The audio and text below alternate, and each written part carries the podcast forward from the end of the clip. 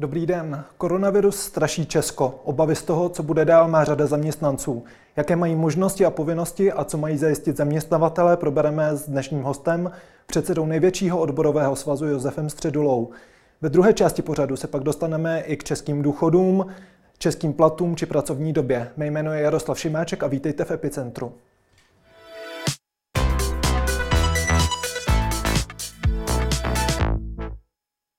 Dobrý den, pane předsedo. Dobrý den, děkuji za pozvání.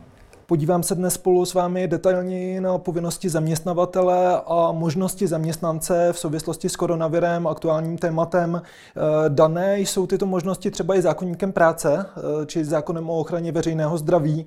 Eh, aniž bychom chtěli nějak podporovat koronavirovou paniku, faktem je, že ty případy koronavirové nákazy se šíří i po Česku. Nicméně, než se k tomu dostaneme, já se nejprve zeptám vás osobně, obáváte se i vy sám koronaviru a jeho šíření a musel jste třeba i Eh, případně měnit nějak svůj pracovní program, eventuálně cesty do zahraničí? Já jsem to nějak neměnil, eh, panice nepodléhá. Myslím si, že člověk tady v takovýchto situacích má zachovat skutečně chladnou hlavu a dodržovat ty základní hygienické postupy, které člověk by měl mít v sobě už od svého dětství. A z tohoto pohledu si myslím, že některá opatření typu eh, hromadná doprava a podobně vítám a vnímám jako velice pozitivní a takové nenásilné a zcela logické. Na straně jedné, na straně druhé Eh, samozřejmě nikoho nemůže nechávat klidným situace, kdy neví o té nemoci prakticky nic, nebo jenom poměrně málo, zvláště když ta nemoc v některých teritoriích na světě a nejen a už dokonce v naší blízkosti bohužel vyvolala ten nejhorší průběh. Eh, na straně další lidé to porovnávají s chřipkovým onemocněním. Tam je ta samozřejmě výhoda, že chřipka je léčitelná, víme to a když se jedná o komplikace, tak samozřejmě komplikace nastat mohou, ale tady u tohoto koronaviru přece jenom ještě nevíme vše a nemáme ještě ten eh, vnitřně zaběhlý pocit, že, je to nemo, že to může být nemoc jako každá jiná, podle toho se máme chovat. Takže já i chápu lidi, kteří z nedostatku znalostí a pod tíhou všech různých informací, které se na něj valí ze všech možných stran, tak eh, mohou podlehnout nějaké situaci, která úplně nemusí být racionální, ale z jeho úhlu pohledu může být naprosto racionální a může být zcela pochopitelná. Takže myslím si, že ten náš přístup musí být takový, abychom na straně jedné nevyvolávali žádný další tlak, na straně druhé měli bychom být připraveni i na situace, které mohou být ještě horší, než třeba je ten současný stav. A v tomto případě věřím, že podobným způsobem postupuje Bezpečnostní rada státu při svých rozhodováních a že zváží vždycky všechna pro a proti natolik, aby potom ty následná doporučení mohly být zodpovídající aktuální situaci. Bezpečnostní rada státu zasedala s okolností právě dnes ráno. E, I s ohledem na to se koronavirus řeší řeší z řady stran. My se teď podíváme konkrétně na to, co zaměstnavatelé mohou udělat eh, a co mají udělat v případě eh, koronavirové hrozby. Eh, co by měli zajistit především? Ta první věc je, že samozřejmě zaměstnavatel má řadu povinností, které vyplývají z zákona o zdraví lidu a z tohoto pohledu si myslím, že zaměstnavatele postupují. Je ale také pravdou, že dnes již máme na pracovních místech lidi, kteří třeba nejsou z našich jazykových entit. A tudíž by bylo dobře, aby i jim se přiblížila informace o tom, že něco takového tady je, že taková hrozba být může, že je potřeba dodržovat, a to je pro všechny samozřejmě eh, základní hygienické předpisy, ale samozřejmě i to, že by měla být nějaká úroveň předběžné opatrnosti, pokud se někdo eh, bude vyskytovat nebo vyskytoval v oblastech, které jsou známy jako místa, kde již se objevila eh, ta virová nákaza, tak z tohoto pohledu by bylo určitě dobře, aby zaměstnavatel informoval informoval, ale hlavně, aby komunikoval případně u nějakých těch obtíží se svým eh, lékařem. Takže z tohoto pohledu je to standardní přístup, není to nic mimořádného, ale přesto je dobře, aby i ten pracovní kolektiv, protože máme různé typy těch zaměstnavatelů, eh, od velkých továren, kde je i několik stovek, i několik tisíc lidí, až po menší celky, které mohou být třeba v nějakém uzavřeném prostoru, kanceláře, Eh, studia a podobně. Takže z tohoto pohledu je potřeba postupovat obezřetně, ale třeba pokud máme bezpečnostní sbory, tak tam samozřejmě ještě mají speciální úkoly v vztahu veřejnosti a tam musí být velice obezřetní. Eh, to se ale děje běžně i při různých jiných infekčních situacích, jako byly spalničky například, eh, tak tyto sbory mají své přesně stanovené postupy, jakým mají k tomu přistupovat, aby nedošlo k tomu, že se třeba paralizuje třeba nějaký sbor, který má pomáhat obyvatelstvu, anebo aby to mohli brzy zachytit tak, aby mohli nahradit tu třeba chybějící jednotku, která zrovna třeba bude v karanténě, tak aby mohli ji nahradit nějakou jinou, aby nedošlo k nějakému dalšímu sekundárnímu ohrožení činností, které občan nebo stát potřebuje pro řádný výkon svých činností. Řada českých zaměstnanců v současné době trávila jarní prázdniny i na horách, často i v zahraničí, třeba zrovna v severní Itálii, kde se koronavirus rozmáhá v Evropě, dalo by se říct nejvíce. Češi v tomto případě mají poměrně často obavu i z návratu. A to kvůli tomu, že se mohou ocitnout rázem ve 14-denní karanténě. Eh, jak vy vnímáte obavy českých zaměstnanců, kteří bývají i nuceně posláni do domácí karantény? Eh, samozřejmě ten problém je v tom, že se vám okamžitě sníží příjem. A já jsem tady tomu zase rád v trošku jiném slova smyslu, že minulý rok byla velká diskuze o tom, zda zrušit nebo nezrušit karenční dobu. A myslím si, že tady se projevilo a i osobně jsem v některých případech argumentoval právě takovými to situacemi, že ten člověk nemusí být eh, nějak eh, neobezřetný ve vztahu ke svému zdraví, ale stát se to může. A v tomto případě je dobře, že dostává finanční prostředky od prvního dne. Eh, protože ti, co teď jdou do karantény, tak by přicházeli později, až k tomu, to zná, až od čtvrtého dne by dostávali finanční prostředky a ono při těch 60% minus ještě tři dny, to byla poměrně veliká rána pro rozpočet té rodiny. Navíc musíme počítat s tím, že ještě to navíc může postihnout celou rodinu. To se nemusí týkat jenom jednoho živitele, ale pokud jsou dva živitele, tak se to může týkat také obou. Takže z tohoto pohledu eh, je potřeba být eh, skutečně obezřetný. Ty nástroje tady jsou k dispozici, ale věřím tomu, že nikdo nechce nějakou svou neopatrností nebo zapomněním, nebo že nechce říct, že někde byl, eh, takže nechce nikomu přivodit nějakou další situaci. Takže já podle toho, jak lidé reagují, tak si myslím, že jsme někdy možná obezřetní až příliš, ale v takovýchto situacích, jako je šíření viru tohoto charakteru, tak eh, je to zcela na místě. A lékaři si myslím, že rozhodně to uvítají více, když budou eh, lidé je kontaktovat a ptát se, než aby potom nastala situace, že propukne a mezi tím potká naprosto nespecifikovaný počet lidí eh, v práci a podobně a potom by z toho mohla být skutečně masivní nemoc s poměrně rozsáhlými dopady, ať už to na zdraví, tak následně i na další další věci, jako je třeba funkčnost ekonomiky, subjektů a podobně. Hmm. My jsme se dostali k tomu, že koronavirová epidemie má tedy určitě dopady na lidské zdraví. E, ve světě je více než 90 tisíc nakažených. E, u nás počet e, nakažených dnešním dnem vzrostl patrně na 6, nicméně šestý případ není ještě zcela potvrzen. Kdy se vedle dopadů na zdraví podíváme právě na ty ekonomické dopady a na dopady vlastně na peněženky českých zaměstnanců, jak vy vnímáte to, že koronavirus opravdu může mít reálné dopady i právě do příjmů rodin, rodin.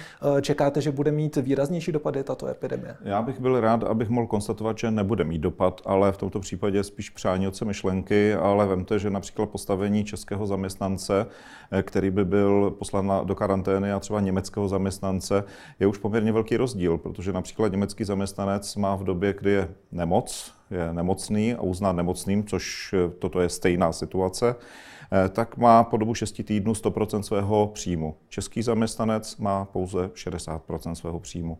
Eh, potom se to mění po až delším časovém úseku, je tam ten poměr o něco lepší, ale přesto už tady v tomto vidíme poměrně rozdíl. A to samozřejmě potom znamená, že eh, ta rodina toho zaměstnance v případě, že se do takové situace dostane, tak snižuje nárok na svou spotřebu protože chrání eh, ten úbytek těch finančních prostředků právě tou sníženou spotřebou. A ta snížená spotřeba pochopitelně může mít dopad třeba na prodejce, který je v blízkosti toho zaměstnance, nebo na nějaké služby, které ten zaměstnanec do té doby eh, běžně odebíral. A to už samozřejmě má své ekonomické dopady. Ale musím zdůraznit, to první vždy je zdraví zdraví občana, zdraví zaměstnance, zdraví jeho rodiny, ale má to právě i ty další konsekvence, o kterých se zatím tolik ještě nehovoří, eh, byť teoreticky, ale musíme být i na ně připraveni a proto my jsme s nějakým návrhem přišli. Hmm, když se podíváme na české zaměstnance, k vašemu návrhu Kurzarbeitu se dostaneme později. Hmm. Eh, mě zaujala ještě jedna věc. Za velice dobré řešení označujete na Facebooku i možnost home office. Eh, bylo by na místě širší eh, vlastně zavedení práce z domova v Česku, samozřejmě v odvětvích, kde je to možné. Toto zároveň je ale vlastně na libovůli zaměstnavatele, pokud k tomu dojde. Já myslím, že v tomto případě se to skutečně nabízí. Je potřeba ale být opětovně obezřetný, protože otázka výkonu té práce je skutečně závislá na tom, jakou činnost vykonáváte. Jestliže máte činnost, která spočívá v tom, že pracujete na počítači, tak je to jiná situace, než když pracujete v továrně, ale vy jste správně podotkl, že je to opravdu na jednotlivé situaci, takže já věřím, že pokud se taková situace stane, tak toto bude jako první velice flexibilní možnost, aby zaměstnanec byl po tu dobu eh, doma a pracoval z domova. Myslím si, že nic tomu nebrání, zaměstnanec má výkon práce, takže, je to, takže se nic nemění. Eh, horší situace je právě tam, kde je velká koncentrace lidí a kde by například přišla Eh, hygienická stanice s tím, že je nutno zavřít eh, výrobu nějakou. Tam už mohou být ty konsekvence daleko širší, protože vezmeme v potaz, že například jsou to nějaké subdodávky pro nějakého jiného odběratele a ten je zase subdodavatelem pro nějakého jiného finalistu. No a v tu chvíli se vám ten řetězec prodlužuje. A dochází k tomu, že vlastně ten dopad eh, může být daleko větší a může se stát, že třeba nějaké odvětví z titulu toho, že nemá ten finální producent několik dodavatelů ve stejné oblasti, ale jenom jednoho, tak můžete zastavit výrobu třeba nějakého velkého výrobku, na které je vázano dalších 10 eh, tisíc a třeba i více zaměstnanců. Příklad Česká republika je eh, zemí, kde je poměrně eh, silně zastoupen automobilový průmysl, takže to může samozřejmě znamenat i nějaké problémy v dodávkách zboží pro třeba tento finální produkt, ale není to poprvé, co se něco takového odehrálo v době třeba povodní se toto dělo prakticky běžně a záleží hodně na těch dodavatelsko-odběratelských vztazích a v takové střícnosti v této situaci, jak se oba ty subjekty dohodnou. Ale může to mít skutečně dopad, pokud by to bylo hodně široké, pokud, by, pokud bychom úplně ignorovali to první, to znamená eh, obezřetné chování, hygiena a podobně, tak by samozřejmě mohlo dojít až k takovýmto eh, dopadům. Ale věřím, že Česká republika nepatří mezi země, eh, která by neměla v dobrých návících hygienické přístupy, takže myslím si, že to může být poměrně mírné a v tomto případě spíš to přání od myšlenky. Třeba i na důraz, důraz i na hygienu byl patrn třeba i po zasedání Bezpečnostní rady státu. Hmm nicméně, když já se podívám na takový možná zdánlivě banální dopad na české zaměstnance, tak eh, může být i v tom, že oni často eh, dojíždí do práce prostřednictvím MHD. Vnímáte tam třeba i zvýšené riziko už jenom při té samotné cestě do práce? Mluvili jsme tady o home office. I v tomhle tom asi je výhoda tedy práce z domova. Rozhodně ano, protože dochází k menšímu setkávání lidí, ale jiná situace je v době té opatrnosti, protože ta šíře není tak veliká, že by toto způsobila. Eh, myslím si, že hodně zajímavé i pro občany bylo, jakým způsobem musí hygienická stanice zjišťovat u těch nemocných, eh, jak kde se potkávali, s kým, kde jeli, jakým autobusem, kdokoliv v nich seděl a podobně.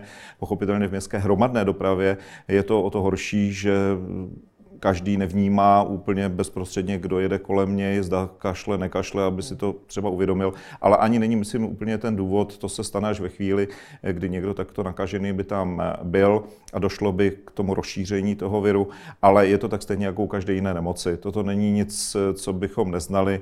Jestli jsou chřipkové epidemie, vždycky je lépe, když z první příznaky někdo zůstane doma, tak stejně se to týká, týká zaměstnanců u výroby potravin, kde jsou přesně dány postupy, Eh, vědí, kdy a v jakých situacích už nesmí nastoupit, aby nedošlo k dalšímu šíření.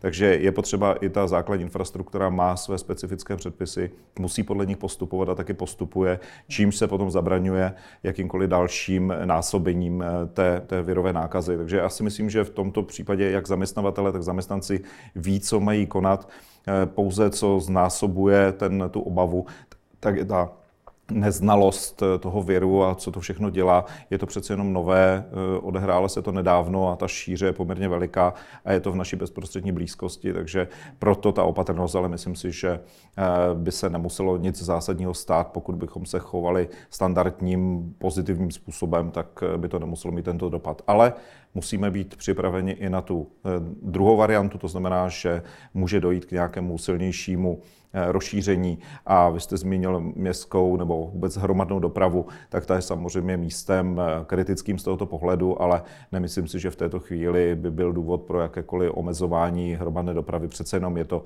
prostředek pro přesun, třeba i právě eh, k lékaři a podobně. Takže z tohoto pohledu si myslím, že je potřeba zachovat chladnou hlavu a věřím tomu, že bezpečnost bezpečnostní rada státu toto vnímá naprosto podobně a v této chvíli si myslím, že nejsou tak vážné důvody k tomu, aby muselo dojít i k takovým věcem. Ale věřím tomu, že když tomu by došlo, takže občané to zcela pochopí a budou to vnímat jako situaci, která je v zájmu i nás osobně. My se podíváme ještě na jeden rozměr celé této věci. Eh, zmínili jsme tedy cestování teď v rámci MHD. Eh, když se podíváme na zahraniční cesty, zaměstnanci bývají vysílání na různé zahraniční hmm. cesty. Mají právo odmítnout zahraniční cestu i v momentě, kdy třeba není úplně teď do přímo specifikované rizikové oblasti, jako je třeba severní Itálie, eh, jedou třeba do jiné země Evropské unie, kde ten výskyt koronaviru není takový. Hmm. Jak mají zaměstnanci postupovat v tomto případě? Já si myslím, že by to mělo v prvé řadě v dohodě. On ono už eh, jinak v těchto dnech postupují ti organizátoři takovýchto aktivit a v celku se to považuje za naprosto standardní, eh, že tyto akce se buď posouvají nebo přesouvají, nebo se řeší, eh, zdali něco takového bude a osobně také v neděli mám jet na jednání do Bruselu a v tomto případě taky se ptám, jak to postupuje. Kdybych měl nějaké příznaky, které by tomu zodpovídaly, tak bych rozhodně tu cestu odložil a tak stejně u spolupracovníků bych jim takovou cestu nenařizoval a pokud by řekli, eh, že se necítí na to jet do této oblasti, tak bych jako zaměstnavatel nepřistupoval k tomu, že bych to eh, zaměstnanci nařídil. Ale mohou být situace, dodávky nějakého zboží a podobně, kdy k tomu může dojít a v tomto případě je potřeba ta interakce mezi zaměstnancem a zaměstnavatelem. Eh, co se týká zaměstnance, pokud by se na zahraniční služební cestě dostal do situace, že bude v karanténě, tak ten má v tomto případě 100% náhradu, protože on byl někde vyslán. To je souvislosti s prací a je potřeba se k tomu takto i zachovat. Eh, samozřejmě je to taky otázka vybavení toho člověka na té cestě, ale znova říkám, já si nemyslím, že tady máme zaměstnavatele, kteří nemají hlavu ani srdce. Věřím tomu, že v tomto případě by se zachovali naprosto zodpovídajícím způsobem. Eh, každopádně při těch cestách je dobré si vzít třeba i kontaktní eh, telefon, třeba i na zastupitelský úřad, aby mohl člověk to přímo takto kontaktovat. Je to všechno k dispozici na internetu a věřím tomu, že všichni jsou v tomto velice vstřícní a e, pomohou našim, našim lidem, když už by se dostali do takových obtíží mimo naše území. My se v další části našeho pořadu podíváme na to, jaká další konkrétní opatření jsou možná v souvislosti s koronavirem a také co navrhují odbory ohledně zkrácení pracovní doby.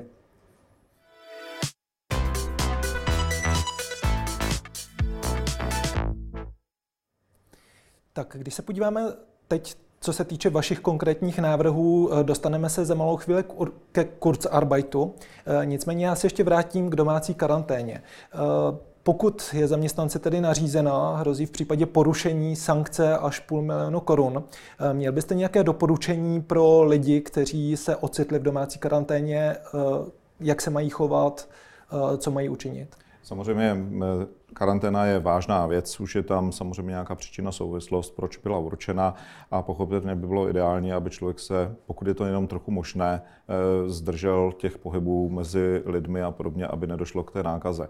Je tam, jsou tam však situace, které prostě život přináší otázka, eh, otázka toho, aby ten člověk mohl tu dobu eh, přežít. Teď eh, ne v každém místě a obci je možné si třeba něco nechat dovést a podobně. Ne každý má kolem sebe příbuzenstvo, které může pomoci, takže je potřeba postupovat třeba i tak, že se domluví i s těmi, kteří to nařídili, jakým způsobem postupovat, aby oni věděli, aby mohli třeba i pomoci, protože třeba člověk nemusí vědět úplně všechno, co k dispozici je a z tohoto pohledu takto postupovat. Nekonat žádné dobrodružné cesty cesty, snad mě chytnou, snad mě nechytnou. To si myslím, že je podobná situace, jako, eh, jako má, když jste práce neschopný, takže taky člověk nemůže, pokud nemá vycházky, tak nemůže nic takového konat a je to pod sankcí, takže z tohoto pohledu je to stejný režim, ale myslím si, že tady každému by mělo před očima si představit vykřičník, který říká, přece neudělám něco, co by ublížilo ostatním a proto spíš nabádám k tomu, aby se člověk opravdu choval velice střízlivě a velice, velice zodpovědně. Ale znova je to stav, kdy dostává dávky eh, v nemocnosti a z tohoto pohledu jsou tam přísná kritéria, takže upozorňuji i na porušování, nejenom když jste hovořil o sankci, mm. ale i o dalších věcech, které by z toho mohly uh, vzejít jako nebezpečí. Navíc toto uh, by nemuselo být kvalifikováno úplně tak jednoduše, protože přeci jenom tady by někdo mohl ohrožovat větší skupinu obyvatel a toto rozhodně nikomu nepřeju, aby se dostal do této situace. V rámci karantény se řeší specifické situace, například z pozice zaměstnanců,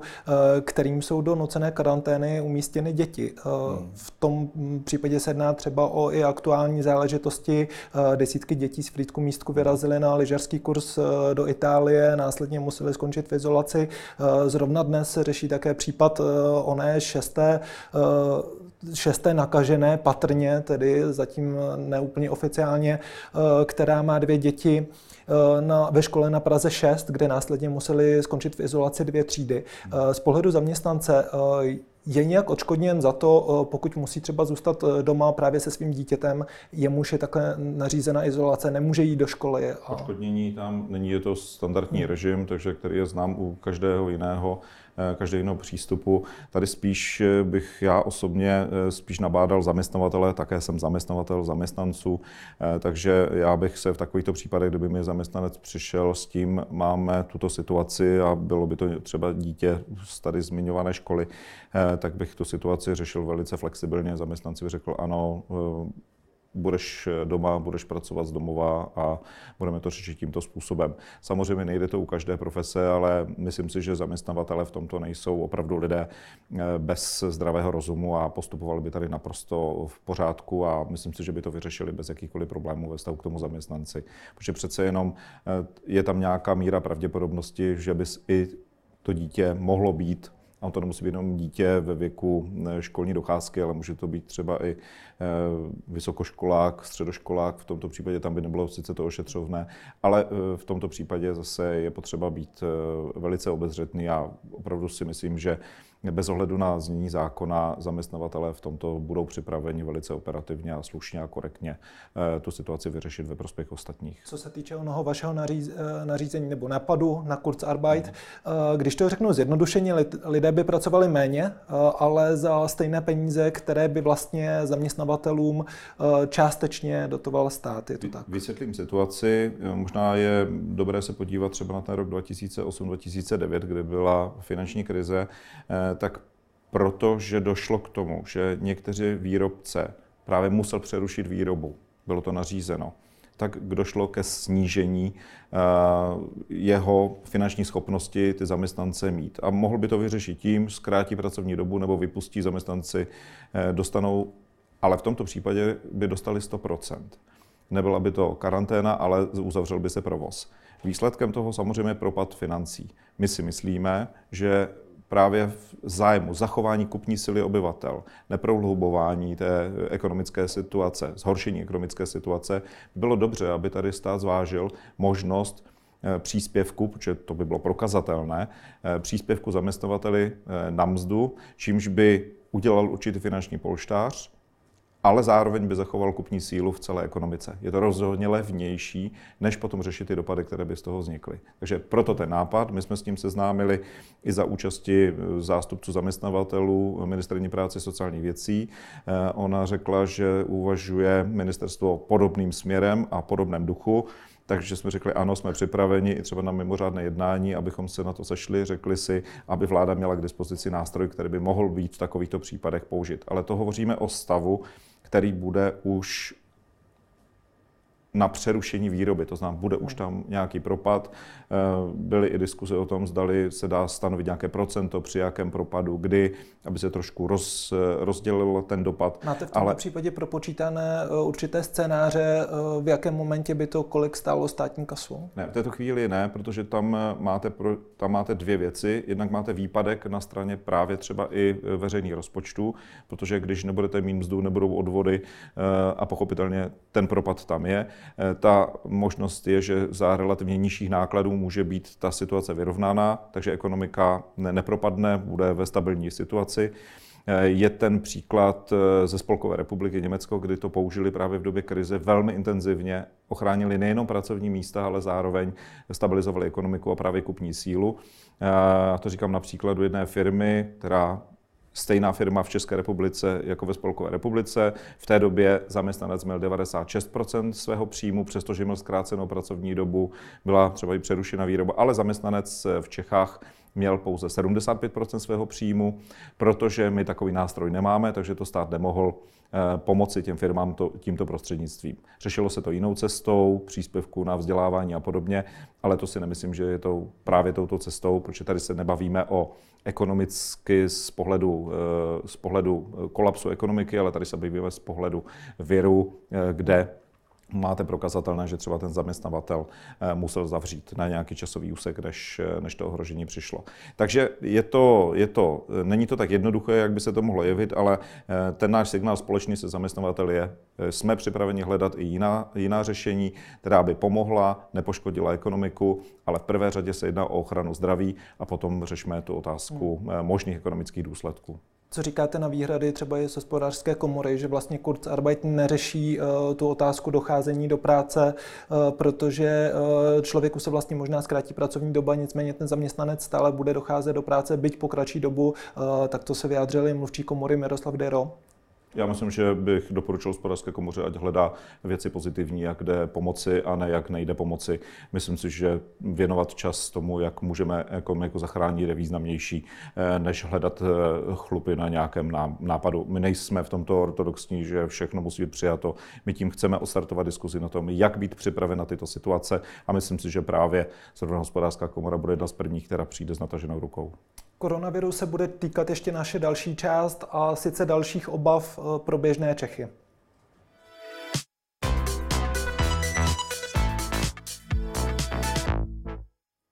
Češi v souvislosti s koronavirem začali do jisté míry, dalo by se říci, panikařit. I po posledním zasedání Bezpečnostní rady státu tedy padaly výzvy na to, že není nutné se vyloženě předzásobovat a není nutné eh, skupovat trvanlivé potraviny. Když se podíváme tady na náš další obrázek, tak takhle vypadaly některé regály i v českých supermarketech. Jak byste vnímal tyto obavy lidí, kteří tedy se snažili předzásobit eh, i v souvislosti s koronavirem?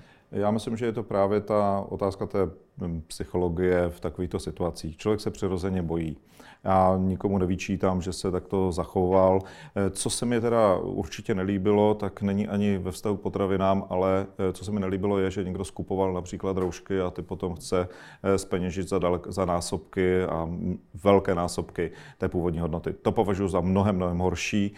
To si myslím, že je neakceptovatelné minimálně společensky. To, že někdo si z toho chce udělat biznis, si myslím, že s etikou to nemá nic společného ale co se týká toho chování, lidé se opravdu jen přirozeně bojí, nic jiného to není.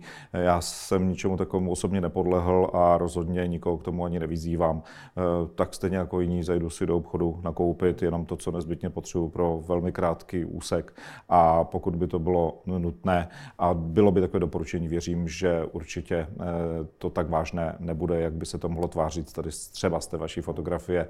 Ale byl jsem eh, v obchodě naposled včera a žádný takový problém jsem nezaznamenal, takže ani jsem nemusel své spotřební návyky jakkoliv měnit, takže z tohoto pohledu naprosto v pořádku. Narážel jste nicméně na jednu věc, která je určitě zajímavá a vlastně se řeší poměrně na českém internetu a to v souvislosti s tím, že uh, i díky tomu, že je eh, teď velká poptávka po rouškách, respirátorech, eh, tak se o slovo hlásí, dalo by se říci, šmejdi s rouškami, jak je nazval i premiér Andrej Babiš, eh, kteří tedy šponují na internetu ceny ochranných pomůcek.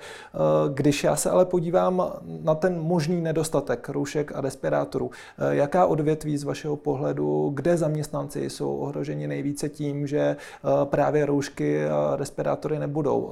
Ozývají se vám třeba i lidé z některých odvětví, eh, že se jim už tohoto nedostává. Vezmeme v potaz, že je řada profesí, které potřebují nějaké základní ochranné prostředky a právě taky, eh, když jste v prašném prostředí, třeba lidé, kteří pracují v ocelárnách a čistí odlitky, eh, nebo pracují eh, právě v těch slévárnách, kde je velká přítomnost fibrogenního prachu, který vám opravdu zůstává na plících a musíte mít ten ochranný prostředek a teď ho nemůžete použít, tak eh, v tomto případě je na straně zaměstnance i možnost odmítnout tu práci, pokud by neměl dostatečné ochranné prostředky, protože to souvisí s tím výkonem práce. Takže tady není situace jen že je tady virus a v tom případě je to potřebné, ale přece bychom neměli spekulovat v tomto případě na lidském zdraví takovouto formou.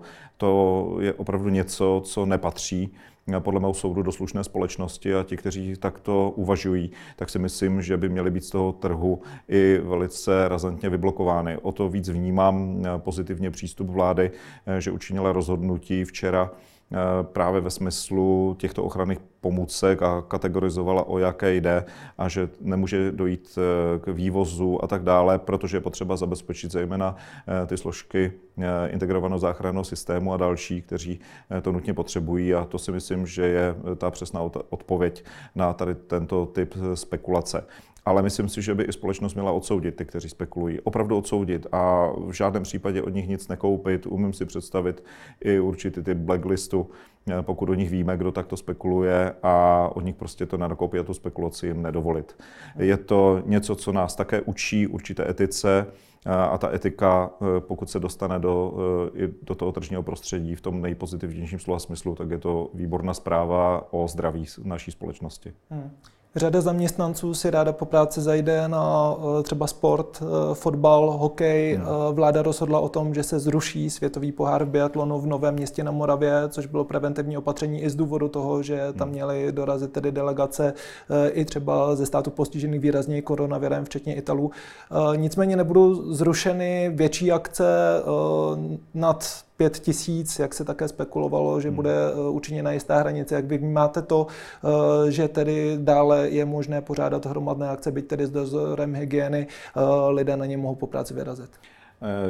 Já myslím, že tady měla Bezpečnostní rada opravdu docela těžkou situaci a řadu věcí tady musela řešit i pocitově, nikoli jen pouze podle nějakého kritéria, jaký je rozdíl mezi 100 tisíci a 20 tisíci a podobně. To samozřejmě je velice těžké.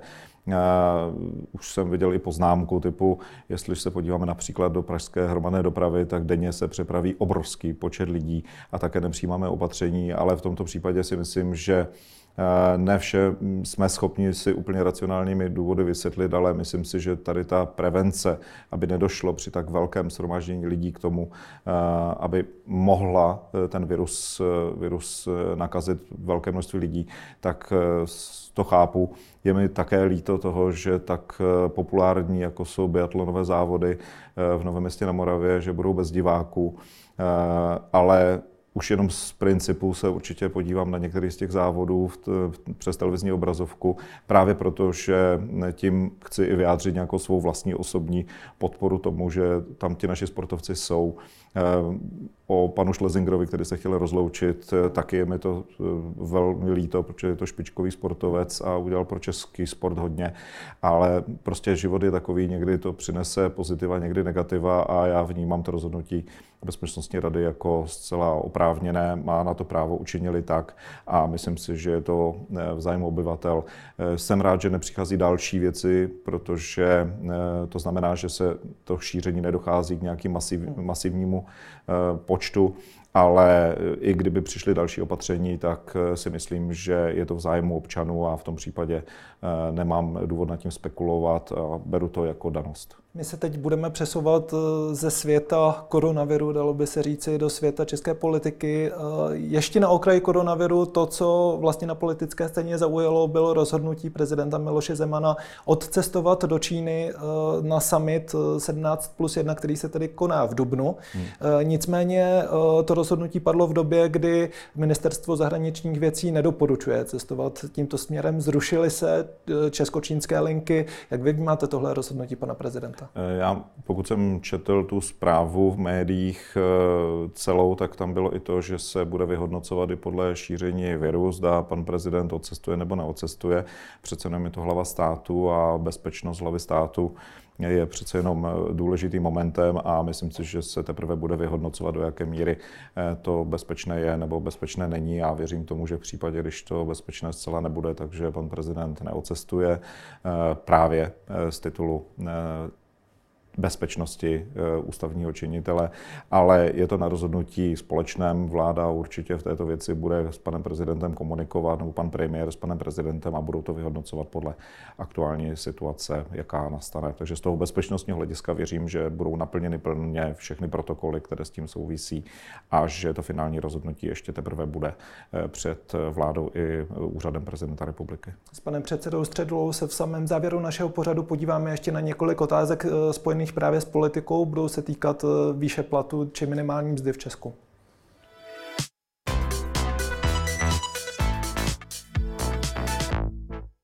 Pane Středulo, pro změnu jedna dobrá zpráva, dalo by se říct, i průměrná mzda v Česku stoupá. Překonala 36 tisíc korun, jenže jde zároveň stále o průměr, na který řada Čechů nedosáhne. Jak vy vnímáte vlastně ty mzdové podmínky aktuální v České republice a jaké jsou vaše požadavky letošní na růst cen v Česku, protože vy jste nedávno avizoval, že je přehodnotíte a to také kvůli vlivu inflace. Je to několik zpráv. Ta první, souhlasím s tím, že mzdy se za posledních pět let vyvíjely velice pozitivním směrem. Dochází k poměrně zajímavé dynamice růstu, to souvisí samozřejmě taky s kondicí ekonomiky, souvisí to taky s naší kampaní konec levné práce, kdy jsme jasně dali najevo, že Česká republika je skutečně se mzdama na tom velmi, velmi eh, nedobře k porovnání k výkonnosti ekonomiky a podobně. Takže jedna zpráva pozitivní, eh, vyvíjíme se dobře. Eh, co se týká eh, srovnání českých mest s jinými státy, tak to bohužel dobrá zpráva není. Česká republika se nějak významně nepohnula směrem nahoru, to na přiblížení se zemím, které jako jsou Rakousko nebo Německo, bohužel ten časový úsek toho přiblížení se bohužel počítá v desítkách let až stovkách, záleží, jaký časový úsek vezmeme pro to porovnání.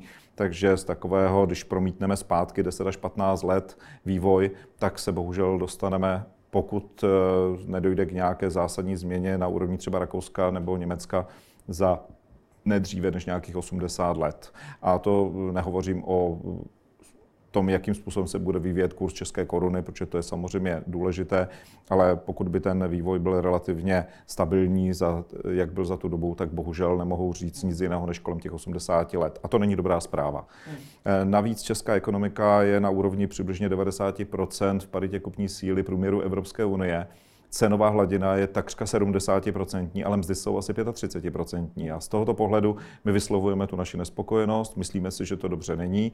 Navíc české ekonomiky se vyváží objem, teď ten poslední číslo bylo, že bylo nejvyšší objem eh, dividend vyvezených z České republiky, to znamená, že se na území České republiky vytvoří hodnota eh, takové, v takovéto velikosti. A těch 300 miliard korun je opravdu hodně. Eh, když řeknu příklad jednoho z těch subjektů, který také má velký hospodářský výsledek v řádek desítek miliard korun, tak svým zaměstnancům řekl, že jim dá 3%. No to považuji, a to je na úrovni někde kolem předpokládané inflace, tak eh, to je vlastně výsměch těm zaměstnancům. Přitom je to zahraniční společnost a všechno vyvede tomu, ne, tomu vlastníkovi. Ne, že by na to neměl právo, ale my si myslíme, že ten podíl mest na vytvořené přidané hodnotě se má výrazným způsobem zvýšit oproti současnému stavu. Takže z našeho pohledu eh, je tady nesrovnatelné, mzdová úroveň je nesrovnatelná v těch zemích, kde jsou třeba mateřské společnosti těch subjektů a myslíme si, že se to musí napravit. My se to snažíme dělat všemi způsoby, včetně evropské úrovně, kde kolegové, odboráři nám v tomto také pomáhají, aby, se došlo, aby došlo k tomu, že se ty mzdy přiblíží neboli konvergují. Proto i my říkáme, že v této chvíli my nechceme tolik diskutovat o vstupu do eurozóny, protože si myslíme, že česká ekonomika, zejména v té oblasti mzdové a platové, se musí přiblížit a potom nastane eh, v kombinaci s příznivějším kurzem k tomu, že opravdu potom ten přechod bude daleko flexibilnější. To znamená, nejsme proti vstupu do eurozóny, ale myslíme si, že ty podmínky teprve eh, nastanou a v této chvíli to rozhodně není. Když se podíváme s dovolením ještě na ten růst mest jako takový, to tempo růstu je často srovnáváno i s tím, zda běžní lidé, běžní zaměstnanci hmm Eh, mají dostatek prostředků na to, eh, aby vlastně ukojili své základní potřeby. Eh, třeba bydlení, které je v Česku stále dražší a dražší. Roste v tomto směru vlastně ta platová hladina v Česku dostatečně, aby Češi měli na poplacení základních věcí i typu bydlení, i typu... Subjek, subjektivně to nedostatečné opravdu subjektivně to je nedostatečně. Objektivně otázka je, kdo to hodnotí, ta, to tempo tady nějaké je, ale vezmeme, že to tempo růstu mest, kdyby bylo 20 let zpátky, tak jsme v jiné situaci.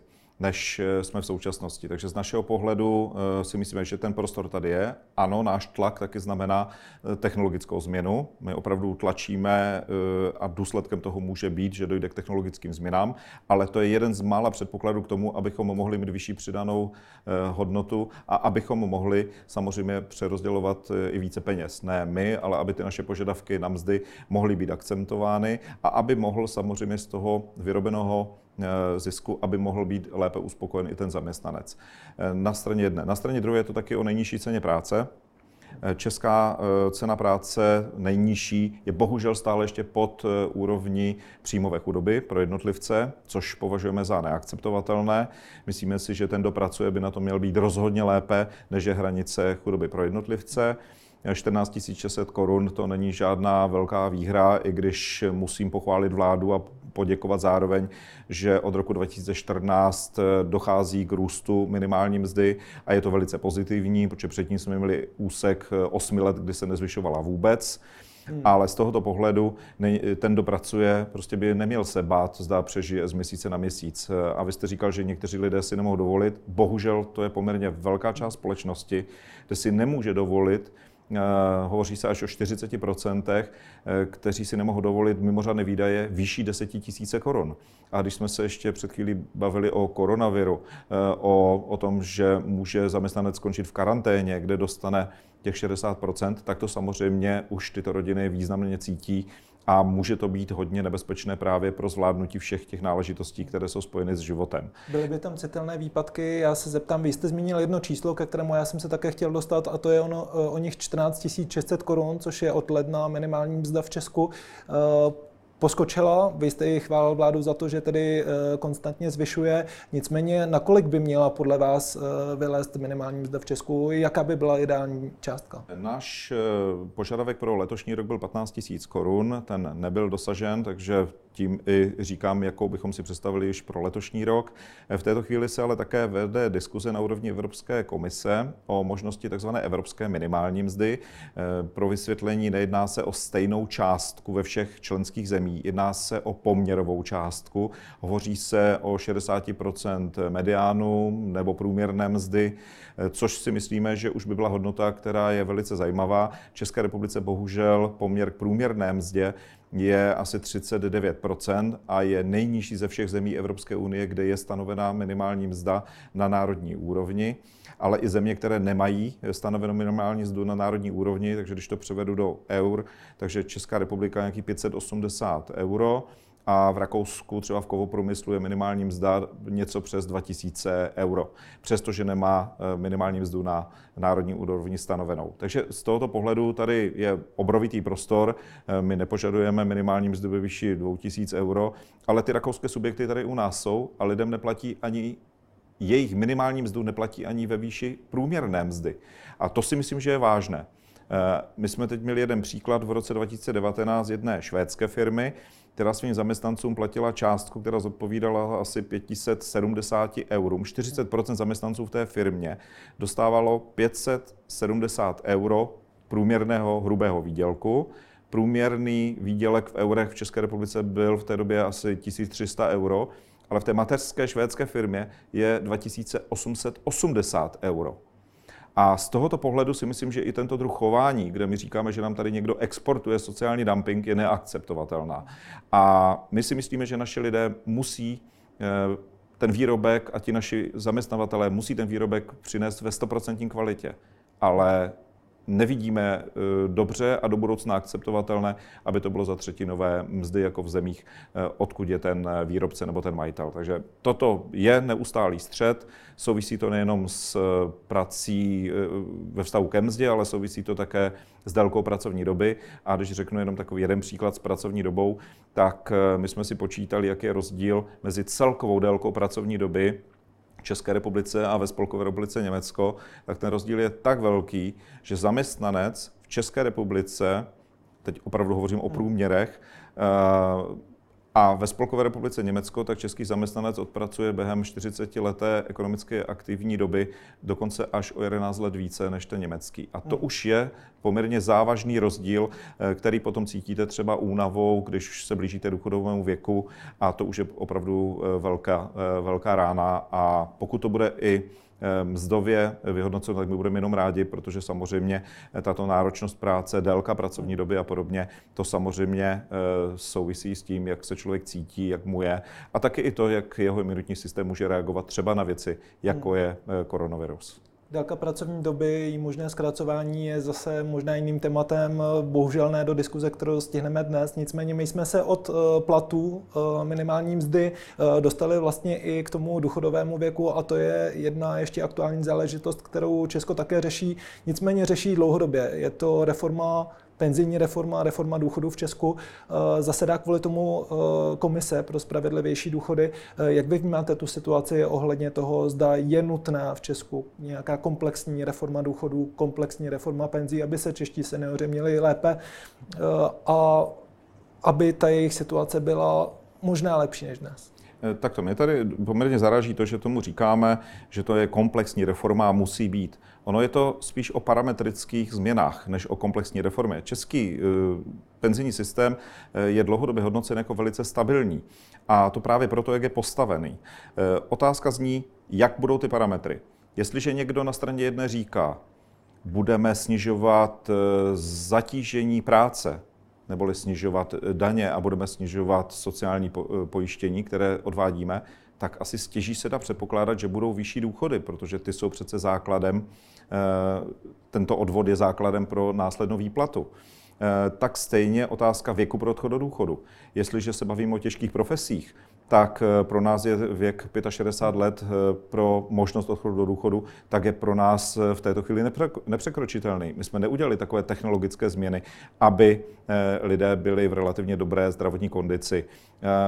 Můj otec zemřel ve svých 68 letech, pracoval v ocelárně a podmínky, ve kterých pracoval, tak v té době měl i velké problémy s hybností, protože pracoval v provoze, kde z čela bylo extrémně horké prostředí a z jeho a na záda muselo být nějaké chlazení, takže ten organismus dostal opravdu zabrat a vůbec se nedivím, že jeho kloubní systém byl takto narušený.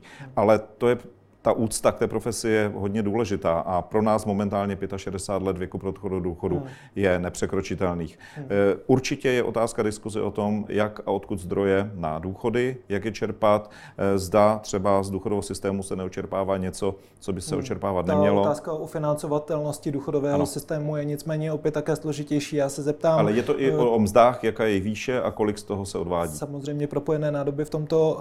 Já se zeptám vzkaz pro české zaměstnance finance na úplně samotný závěr. Eh, mají si raději spořit na vlastní důchody i s ohledem na to, že panují obavy, že právě ten český systém důchodový nebude do budoucna eh, tak snadno ufinancovatelný. Eh, měli by čeští zaměstnanci myslet tedy na to, jak se budou mít v důchodu? V prvé řadě by měli bojovat za vyšší mzdy, aby měli zdroje na to, aby mohli šetřit i na důchod. Protože radit někomu, že má šetřit a jeho mzda je 20 tisíc korun čistého či 18 tisíc korun čistého, tak to považuji za dost nemravné. Z tohoto pohledu je důležité zabojovat za vyšší mzdy, aby právě mohlo být i na to spoření v důchodu.